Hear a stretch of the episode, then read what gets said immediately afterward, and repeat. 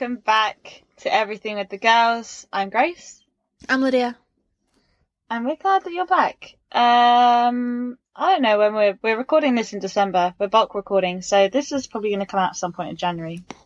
Yeah. First week, second week, third week, who knows? But it's been rough, people. Definitely. December's been rough. Boris Johnson announced a tier four yesterday. Kind of Yep. shit. Kind of ruined Christmas, but the point of me bringing that up was we're having a shitty week and December and 2020 has been shitty. But it's now 21 when you're listening to this and we're going to grace you with a really exciting true crime episode on a man called John Haigh. Now, I know absolutely nothing about this man. Literally never heard about him before. But be I'm going to follow you guys. I'm going to follow you guys along on the journey as well, and we're all going to learn about him, and it's going to be fun and exciting, and yeah.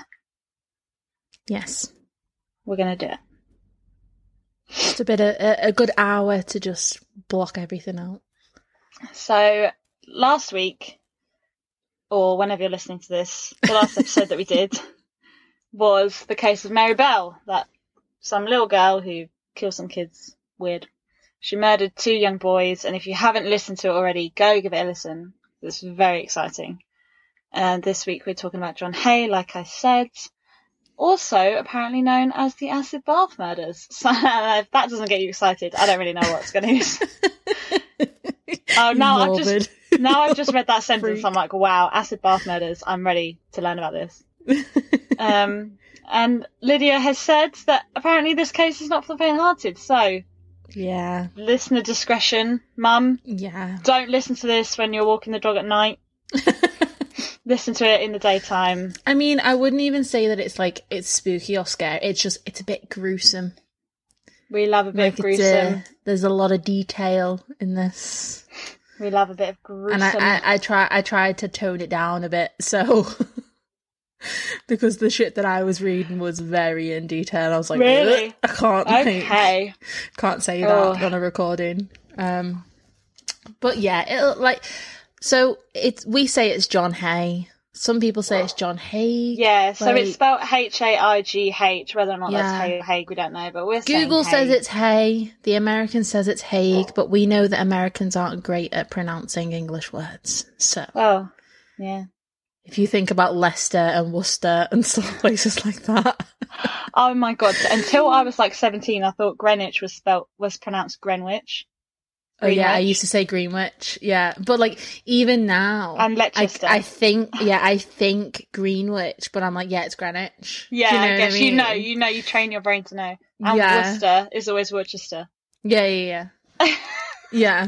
it's like so I get Have we you can be confusing. Have you seen that TikTok? There's like a video, and it's like things that English people can't pronounce, and it's like um Leicester, Worcester, and I'm sorry,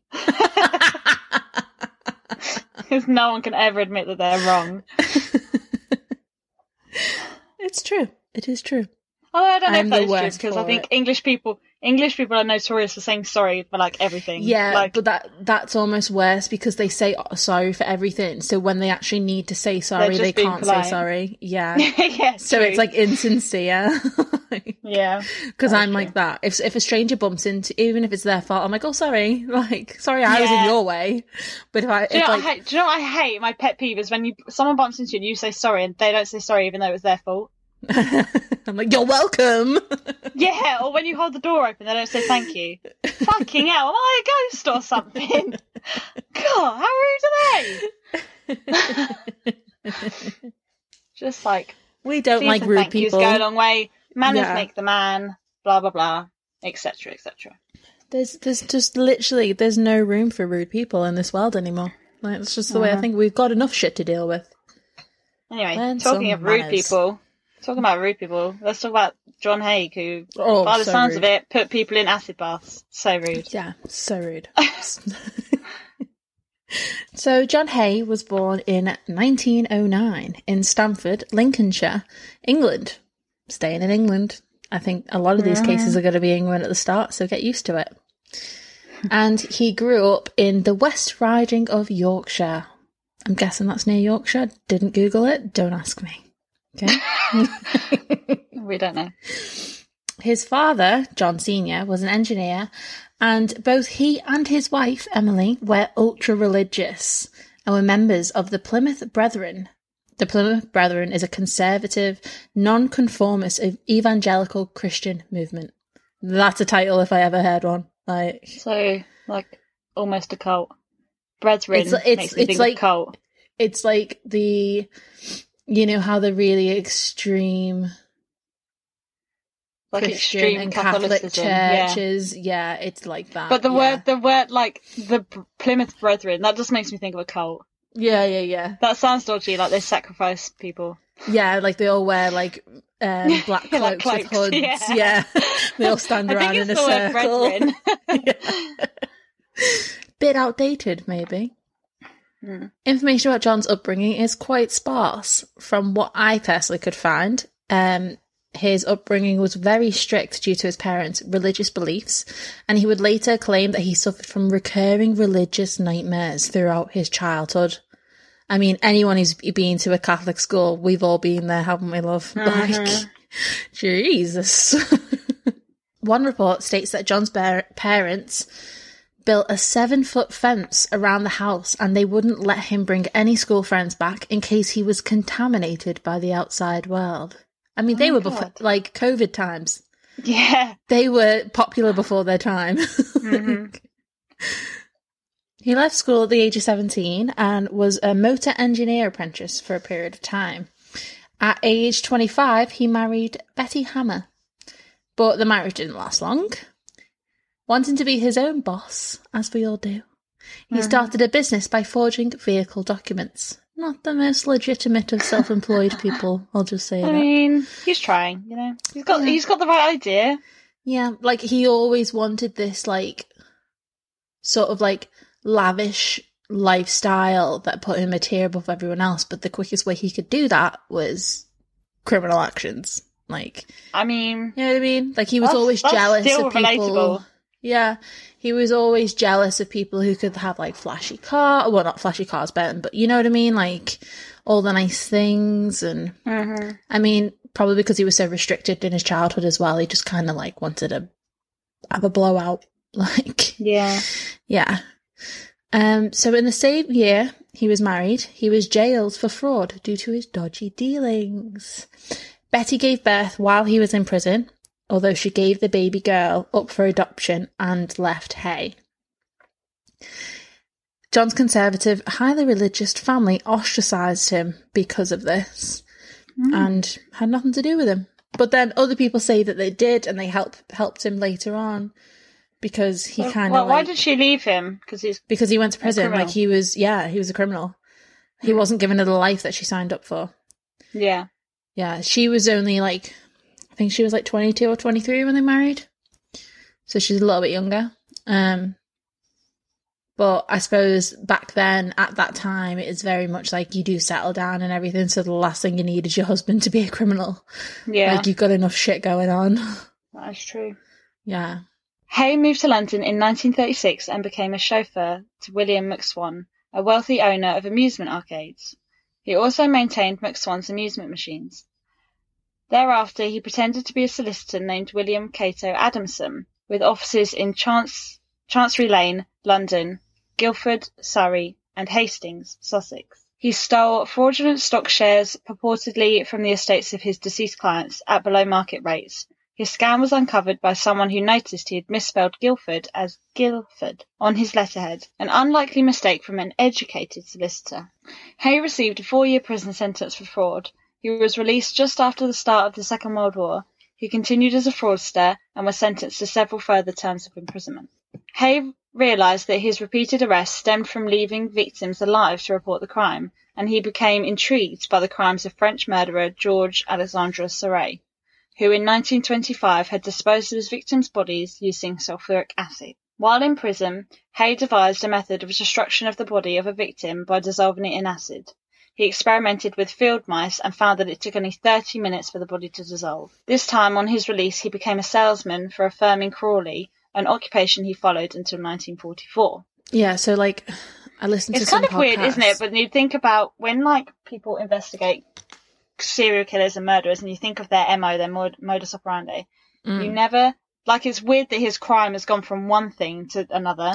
Yeah, yeah, and this is o- this is over like a twenty odd year period That bit. I just didn't want to go into too much detail almost otherwise you almost think be- that like murderers and serial killers have like um like thoughts of killing people throughout their childhood and throughout their life and they like have this and it's like a desire sometimes it's just like a sexual desire yeah, but like for him it was very much like convenience yeah. It was literally like, oh well, strange, this is just it? what I have to do. Like, yeah that is if I want this life, this is just another thing that has- I have to do to get get to it. Like, yeah Yeah.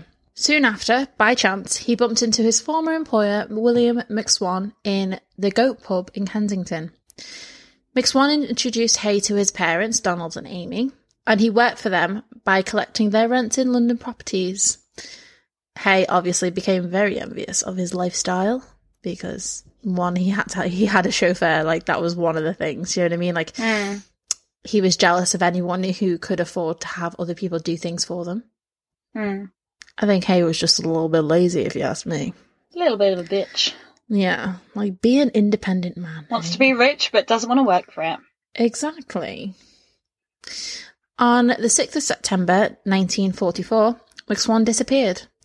Haigh later admitted to hitting him over the head after lowering him into a basement at 79 Gloucester Road, London. He then put McSwan's body into a 40 gallon drum and tipped concentrated sulf- sulfuric acid into it. I want to know where he's getting so much sulfur- sulfuric acid. Like, I mean is that a thing you can buy I don't think you can buy it today. I'm sure there wasn't many limitations I mean on yeah it probably then. not Yeah, That's like when we but went even to, then, um, that's Ed- a lot. It's like when we went to Edinburgh and we went into that church and there was a plaque on the wall and it said like, "Thank God for so and so who invented chloroform." Yeah, and I'm like, yeah, remember the name thank God. I know, but it's like like you used to obviously be able to buy sulfuric acid just easily, and then everyone started thinking, "Oh shit, people are dying." It's like hitchhiking in the 60s and 70s. Like that was so Oh, normal. yeah, and then suddenly everyone everyone did started it. dying. yeah. Two days later, he returned to find that the body had become sludge.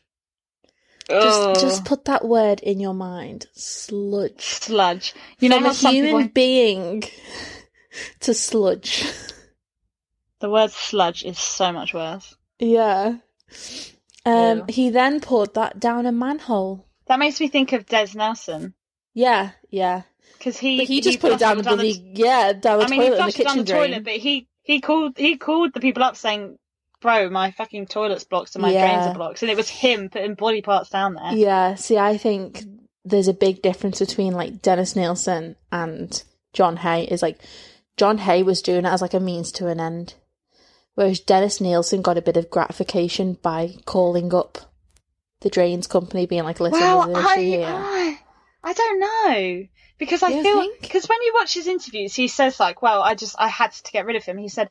It wasn't an enjoyable part of it, but it just had to be part of it. Was chopping them up and getting rid of them. Yeah, but And it was then- the games he played at the end, not at the end, but like towards with the, the end, where I- he's like, I "Well. I, it could be this, and it could like he took gratification from it." Like, Mm, I think you're right. Like he's definitely he likes to think he's like better than like the that's like monster that people think he is. Yeah, Yeah, but I also I think I feel like he called them because he was like fucking tired of doing it. yeah. And he was just like over it. It's like he But had to kill them. You know what I mean? Like Yeah, well that's what he says. that he was says the like end game. He wanted to be close to them, but they always left, so he had to kill them so they wouldn't leave. Yeah, yeah. That's what he whereas to say, yeah. his, whereas John Haigh did it like as a means to an end because he wanted to get away with this crime. Like Mm. murdering people wasn't his ultimate goal. It was just, well, I've done my crime. That's the goal. Now I just got to clean it up. Yeah, yeah. You know what I mean? He told McSwan's parents that their son had gone into hiding in Scotland to avoid being called up for the military service. Haigh then took over McSwan's house and began collecting the rent for his parents, but he wanted the money himself.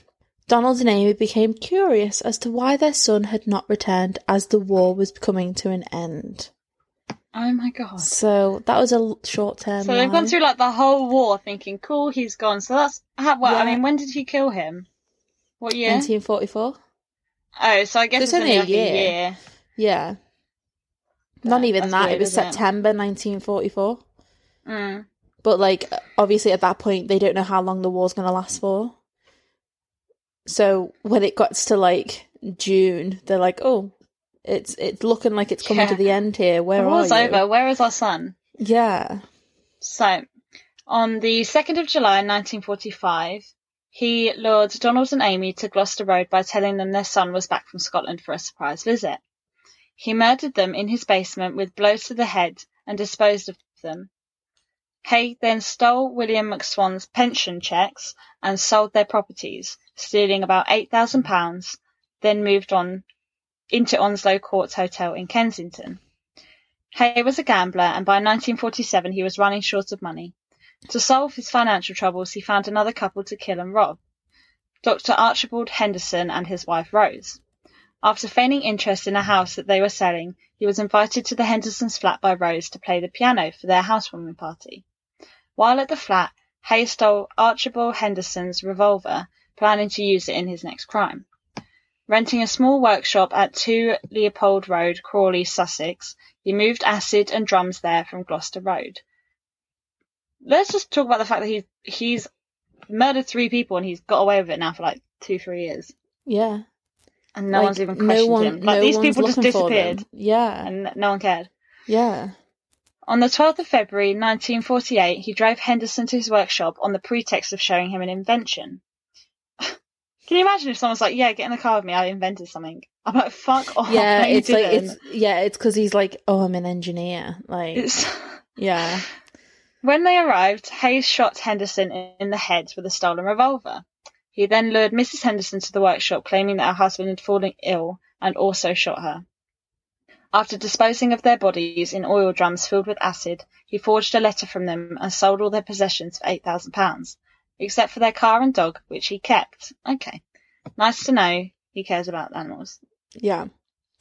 I mean, killing an animal is just too far. Like you were Yeah. Making sludge People, out of fine. people, but animals, People, that yeah. that's that's the line. That's that's the line. You're crossing the line there. Exactly. Haigh's next and last victim was Olive Durand Deacon, and she was a 69 year old wealthy widow of solicitor John Durand Deacon and a fellow resident of the Onslow Court Hotel. So, Mrs. Deacon was the widow of the war hero and had been an active suffragette in her day, even spending a night in the cells after throwing a brick through the window. This is my kind of gal. Yes, we stand. My kind of gal. What queen? But now she was a respectable lady in her late sixties and rich. That's That sounds like the perfect life. exactly like let's So cause you some fought for women's rights, and now you're a rich widow Living in a have to deal with men hotel. anymore. Yeah, Yes, I'm here for that. exactly. I mean, maybe not for the last part of her life, but let's get on to that. Yeah, I mean, Yeah. clearly something terrible happens to her. Yeah. Haigh by then was calling himself an engineer. Remember, he was an engineer's apprentice, but I mean, if you don't get the qualification, you can't use the title. That's true. And Olive was delighted to hear that the nice, polite Mr. Haigh was an inventor. She had a scheme herself to produce and patent artificial fingernails. This woman was ahead before her time. Wow, Honestly. making acrylics. Okay. She would have been so rich. Like, think of, of all the trust fund babies that would still be around by now. this was 1949 and the post war period when women wanted a bit of glamour. Mr. Haigh liked the idea and suggested that she should come down to the workshop to look at a few blueprints that he had knocked up for the project. You're a dick. I'm sad because I know he's going to kill her. Yeah. Like all she wanted to do was make women feel nice about themselves. Like Mhm. let's empower them. Like this is the last person you need to be killing. She's just a nice little old lady. Like leave her alone. He invited her down to uh, Leopold Road workshop on the 18th of February 1949. And once inside, he shot her in the back of the neck with the 38 caliber Webley revolver that he had stolen from Archibald Henderson, stripped her of her valuables, including her Persian lamb coat. I mean, bougie. and he then put her into an acid bath as well. Like, God forbid you put the lamb coat in. Like, come on. Uh, I mean, I wouldn't. That's probably a lot of money. A Persian lamb coat. Yeah. That's probably a lot of money. Two days later, Deacon's friend Constance Lane reported her missing. What a name is Constance! Like, Constance. if you ever thought of an old lady la- old lady name, it is Constance. like, you can get away with Mary and stuff like that, but can you imagine calling your kid Constance nowadays? Like that kid is going to private Catholic school. I feel like only rich, famous people would call their kids that now. Yeah, yeah. When Mrs. Durand appeared to have vanished off the face of the earth, her friends and family were desperate. I mean, she's a rich old lady. People are gonna know. You know what I mean? Like, she's not just some lady in the middle of like a quite a low class area. Like, Mm. I just yeah, he he was not the smartest person. I don't think. It was John Haigh who took her best friend to the police station to report the matter. But a lady police sergeant became suspicious of Haigh's jaunty manner. Like he was a bit too big, too bit too big for his boots, I think. Mm. Detectives soon discovered Haigh's record of theft and fraud and searched the workshop that he had rented out. Police found Haigh's attache case containing a dry cleaner receipt for Mrs. Durand's coat. So he like made the effort to get it cleaned after he stole it yeah, I mean, it was probably covered in blood after he'd shot her. Yeah, but like that dry, dry cleaner is going to be like, "Ooh, what's going on here?" I'm like, Yeah.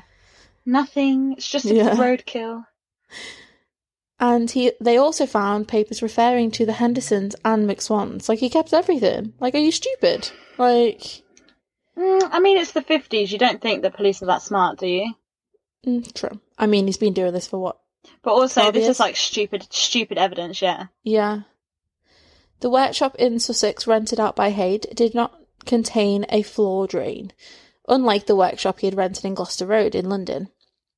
He therefore disposed of the remains by pouring out the container on the rubble pile at the back of the property. Ew. So, like, the rubble pile is like is probably still from the war, like, like because all that shit was never cleaned up. sludge all over. Yeah, yeah. Gross. Like kids used to play on those rubble piles. Disgusting. Investigation of the area by pathologist Keith Simpson revealed 28 pounds of human body fat, part of a human foot, human gallstones, and part of a denture, which was later identified by Mrs. Deacon's dentist du- during the trial. Ugh. I saw your face and I thought you were going to be sick when I mentioned the I body it's the- fat. Body fat. Disgusting. I mean, it's horrible that these people went through that, but that's fucking disgusting. yeah. Haigh asked Detective Inspector Albert Webb during questioning, Tell me frankly, what are the chances of anybody being released from Broadmoor? The inspector said that he could not discuss that sort of thing. So Haigh replied, Well, if I told you the truth, you would not believe me. It sounds too fantastic to believe. He, what the fuck? He thinks he's like some supervillain. I know. you just cowardly killed some people and then put them in acid. You're not a fucking Yeah. supervillain. Yeah. Haigh confessed to the murder and to five others over the years, always shooting his victims first using the revolver he'd stolen from one of his victims, and then disposing of them in metal drums filled with acid. After a couple of days, the resulting sludge would be poured down a drain or, or out into the workshop yard. He said in the case of Mrs. Durand Deacon, he'd even had time for a cup of tea and a fried egg on toast at the local cafe between shooting her and starting the acid bath treatment. Treatment? Sorry, know. treatment. I know. Are we at a spa? Is that a spa treatment? Hi, I'd like one acid bath, please. Thank you. Before the facial and after the back massage. Thank you. Haigh also made a further confession, as if what he'd already said wasn't bad enough. Um, he said his main motive for the murders was his urge to drink his victims' blood. He'd cut a nick of their necks and filled a glass or two with their blood to quench his thirst. The knife was found in the glove pocket of the expensive Alvis car sitting outside the hotel. Now I kind of So- feel, I mean, I think at I kind this of don't point, buy that. Yeah. He's, At he's this trying to get point, this is yeah, this is very disputed as th- whether he actually did or not. Obviously, because the bodies are disposed of, they can't prove whether it's I true think, or not. I think if you picked random loners and you did that and then you said that you drank their blood, I could believe that. But your motive is monetary. Yeah, Yeah, So it's I got nothing wouldn't to believe do that, with yeah. like wanting to drink their blood. You're desperate to be rich just- and you're a gambling addict. Yeah, it's purely just to be like, well, he's obviously not mentally stable. Like he can't possibly stand trial. Like they they still do the murder. They still do um death penalty at this time. Mm. So they he's gonna die for this. You know what I mean? Like I so think it's also like not relevant, but to what you were just saying. But I know it's sad when anyone's murdered. Obviously, it's fucking horrible and horrendous. But there's something about being dissolved in acid and becoming just sludge. Like you can't Yeah. be buried. like you there's don't something so- exist. Awful about that. Like he's literally taken away your existence. Yeah. Do you know what I mean? Like Mm. It's horrendous. Yeah, the podcast that I listened to about this, it was like three parts long, and I'm like, this does not need to be three parts. How on earth could you It was three that, parts out of um? It was that serial killer podcast, know, the American one. After the arrest, Haigh remained in custody in cell two of Horsham Police Station in Barttelot Road. He was charged with murder and had his first appearance before the magistrates on the 1st of April. Oh, someone's birthday Sorry. before their birthday. Sorry. Sorry, it's first of April, my birthday. Oh yeah, it is. I mean, it, it was in 1949, so you you good. now every you're time I have a birthday, I'm going to think, oh, hey,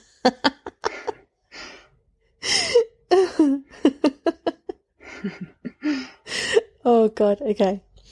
Haigh pleaded insanity, claiming that he was drunk on the blood of his victims. I mean, you just know it's the ulterior motive of I know it's such a lie, isn't it? Yeah. He confessed to having dreams dominated by blood as a young boy. When he was involved in a car accident in March 1944, his dream returned to him, and he said, quote, I saw before me a forest of crucifixes, which gradually turned into trees. At first, there appeared to be dew or rain dripping from the branches, but as I approached, I realised it was blood. The whole forest began to writhe, and the trees, dark and erect, began to ooze blood. Are you laughing at the word erect? A full grown woman laughing at the word erect. God, you are ridiculous. no, it's because I was watching Friends before, and it's when Ross is doing his speech, and he it says Homo erectus, and Joey's like erectus. A man went from each tree, catching the blood. When the cup was full, he approached me. Drink, he said, but I was unable to move. Um, Go on. sorry, not to like be like, oh, he's got brain trauma, but he had a car accident in March 1944, and his Mm. first killing was September 1944. Just putting it out there. Yeah. It could like it could be linked. Like the Attorney General, Sir Hartley Shawcross, KC, led the prosecution and urged the jury to reject Haigh's defence of insanity because he had acted with malice aforethought. Sir David Maxwell Fyfe, KC, defending, called many witnesses to attest to Haigh's mental state, including Henry Yellowlees, who claimed Haigh had a paranoid constitution, adding, the absolute callous, cheerful, bland, and almost friendly indifference to of the accused to the crimes which he freely admits having committed is unique in my experience. That just means he's a psychopath. It doesn't mean he's crazy. Yeah, That just means he can't comprehend what he's done. He just is like, yeah, I did it. yeah, It became apparent that Haigh had been using the acid to destroy victims' bodies because he misunderstood the meaning of the term corpus, corpus delicti and mistakenly believed that if the bodies could not be found, a murder conviction would not be possible. But we all know that's not true. Corpus delicti means that in its original sense, the body in question refers not to a corpse, but to the body of essential facts that taken together prove that a crime has been committed. So basically, you can be guilty of murder without a body. yeah. As long as they've got a big body of evidence. especially a fucking confession. Yeah, I mean, if you're saying you did it and we can't find the body, we're going to believe that you did it. yeah. much. So if essentially if you if they can't find the body and there's no confession and then they only have circumstantial evidence, they can't really do much. I mean, you'd be surprised though, because a lot Yeah. of juries find people guilty, but Yeah, theoretically, yeah. but even then, I mean, even now, especially now, like I'm talking about nowadays, even then, the CPS would be like, "Go get more, go find more evidence. You, you need something more than that. Yeah. This will not hold up in court." Like, I know what I actually, mean? side note, side note, watched this documentary on Netflix called Trial Four. I don't know if you've watched it. mm, I think I But it's started about- it. It's Alright. about this black American man who is found guilty of murdering a white policeman. So this policeman is found in the car with gunshots to his face, and the only thing that they can link this black man to is that this man went into the shop. That the policeman was shot in a car park, and this black man went into the shop and bought some Okay. diapers. yeah, And he freely admits to that, but they somehow try and connect him to this murder. There's no evidence, nothing like that whatsoever, but like, obviously there's a lot of corruption. And this was like yeah, 20, 30 years ago, so it, it was worse back then. mm. But it is scary to think that even without sufficient evidence or an, a confession or anything, that sometimes people do get found guilty. That is scary. over here. I don't th- like. Obviously, it's not perfect, and there there are miscarriages of justice and things like that over here. But I think America, it, it's a lot easier for it to happen. Mm, because so many different states have so many different laws and all this and then different jurisdictions like it's a lot more complicated yeah. whereas here if you've committed crimes from Dundee down to Surrey you can still be done for all those crimes do you know what I Mm. mean Mm, whereas in America and I'm not like the best with the American judicial system like I could be wrong say you do something in New York and then you go down and do something in New Mexico it's it gets very complicated Well, that was the whole thing about the Zodiac killer, wasn't it? Because he was committing these crimes in different districts and no one was talking to each other. Yeah, he just got away with it. Yeah, Yeah. you're right. But I mean even now like obviously you're still going to be held accountable for all those crimes but it just gets a lot more complicated because each court is going to want to try for each different crime and like mm, you know what I mean like yeah, Whereas here, I mean, I, it's almost not comparable because we're such a small country compared to America. yeah, But like here, you can have like one trial, maybe two, depending on what it is, for all those counts of murder, depending on what it is. Whereas over there, it's like almost like individual. It's so weird. Mm. Anyway, back to John Haigh. Obviously, his case didn't need victims' bodies because there is a ridiculous amount of forensic evidence connects him to the murders and also a fucking confession. So it is no surprise that it only took the jury minutes to find Haigh guilty. Um, and Mr. Justice Travers Humphreys sentenced him to death. Haigh's last few days were spent making sure he went down in history as a vampire who'd perfected a way of finding his victims and that using his forgery skills to put their money into his own bank account didn't have much to do with it. He'd have his barber come into the prison to cut his hair and only stopped receiving visitors when he had to start wearing prison clothes. He welcomed Madame Tussauds into his cell on the afternoon before his execution, and they took an exacting three hours making a life mask for the wax model they put up the day after his death, even wearing the clothes specifically chosen and donated by Haigh himself.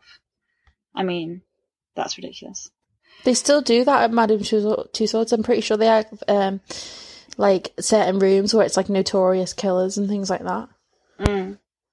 But that's just so. I think that's really bad that you're like glamorizing it. Yeah, then. I mean, I don't know if they have it up today, but I'm pretty sure I remember seeing something like that in the Paris one. When, when I went, I went like years and years and years ago with my dad, and I don't remember any section like that. But I don't know. yeah, I see. I remember like stuff like that, but then it's also a bit like, um, you know, like London Dungeons and things like that. Mm. Whereas I think London Dungeons, like it's it's all entertaining and everything, but it's still like it's a bit educational. Like you actually Yeah. learn about it. Do you know what I mean? But I guess it's the same in an as like entertaining way. the- like Jack the Ripper tours and stuff. Like people make money out of these things. I guess. Yeah, I've been on the Jack the, Jack the Ripper tour. It was so good. Yeah. Like Yeah. it was creepy as fuck, but like you actually learned about it and what went on, and you went to the actual locations and stuff. Like it was Mm. So much in- more interesting than just reading a book about it. So it was reported that Haigh, in the condemned cell at Wandsworth Prison, asked one of his prison guards, Jack Morwood, whether it would be possible to have a trial run of his hanging so everything would run smoothly. It is likely that his request went no further, or if it did, the request was denied. Just prior to his execution, Haigh was asked if he wanted a brandy. He replied, Make it a large one, old boy. Haigh was led to the gallows and hanged by executioner Albert Pierrepoint on the 10th of August, 1949. I mean, if he wasn't a psycho mean- or sociopath, he was definitely a friggin' narcissist. I, It didn't take him long to die, did it? I guess if he went to trial on the first of April and was hung on the tenth of August. Yeah, I think when it's People in America, like- look, you're on like death row for years, aren't you? Yeah, like I think yeah, because that's because they make money out of it. Hmm. It's all private prisons. Like So the longer is- someone's in a cell, the more money the company gets. Yeah, that's true. But um, especially because they over here they they never did like injections and stuff. It was I think pretty sure it was always hanging that Mm. you'd die by. Over there, Yeah, it's injections, right. and I don't know if they still do electrocution. Do they? I don't know actually. There's only like a couple of states that. that. still do the death penalty. Yeah. Yeah, But I don't actually feel know. like they might have stopped that. I'm not sure. I'm not too sure, but I know they definitely do injection. Hmm. Um, but yeah, so so yeah, it was short but sweet. I feel like we're getting really like time efficient with these now. Yeah. I mean, I love a good pod, like long podcast, but a lot of the time when they're long, it's because I've been ranting for too too much. Like, That's true. I feel like I've I, I'm I'm growing. Yeah. I'm growing as a person. Yeah. so there you have it. That's the case of John Haigh and the acid bath murders. A bit gruesome, obviously. I mean, you need a bit of gruesome sometimes. Yeah, not everything can be sunshine and rainbows, can it? No, we hope that you enjoyed this episode, and if you did, make sure you leave us a comment on our Instagram and let us know of any other cases you'd like us to cover. Like we said last week, we're now officially just probably going to do true crime because Yeah. let's be real. Might throw an odd one in there, like whenever we fancy. I mean, yeah. But yeah, Whatever. I mean, never. it's everything with the girls. It's everything we want to talk about, but we mostly want to talk about true crime because maybe, we should change psychopaths. it. Maybe we should just change it to just true crime with the girls. Yeah, could be. should we change our name? Ooh, plot twist. Um, make sure you follow us on Instagram at Everything with the Girls Pod. Subscribe to us on Spotify and Apple Podcast. If you like this episode or any others, leave us a review and have a great week. And I hope 2021 is going great for you. And I hope you are hitting all your New Year's resolutions and just. But if you're not, that's okay as well. yeah. If you're not, it's okay. But just remember, this is We're the not year of about pressure. self-love. Yeah, Yeah. not about pressure in 2021. You No do you, pressure. boo. Yeah, boo boo. Yeah. Okay. See you Bye. later. Bye. Bye.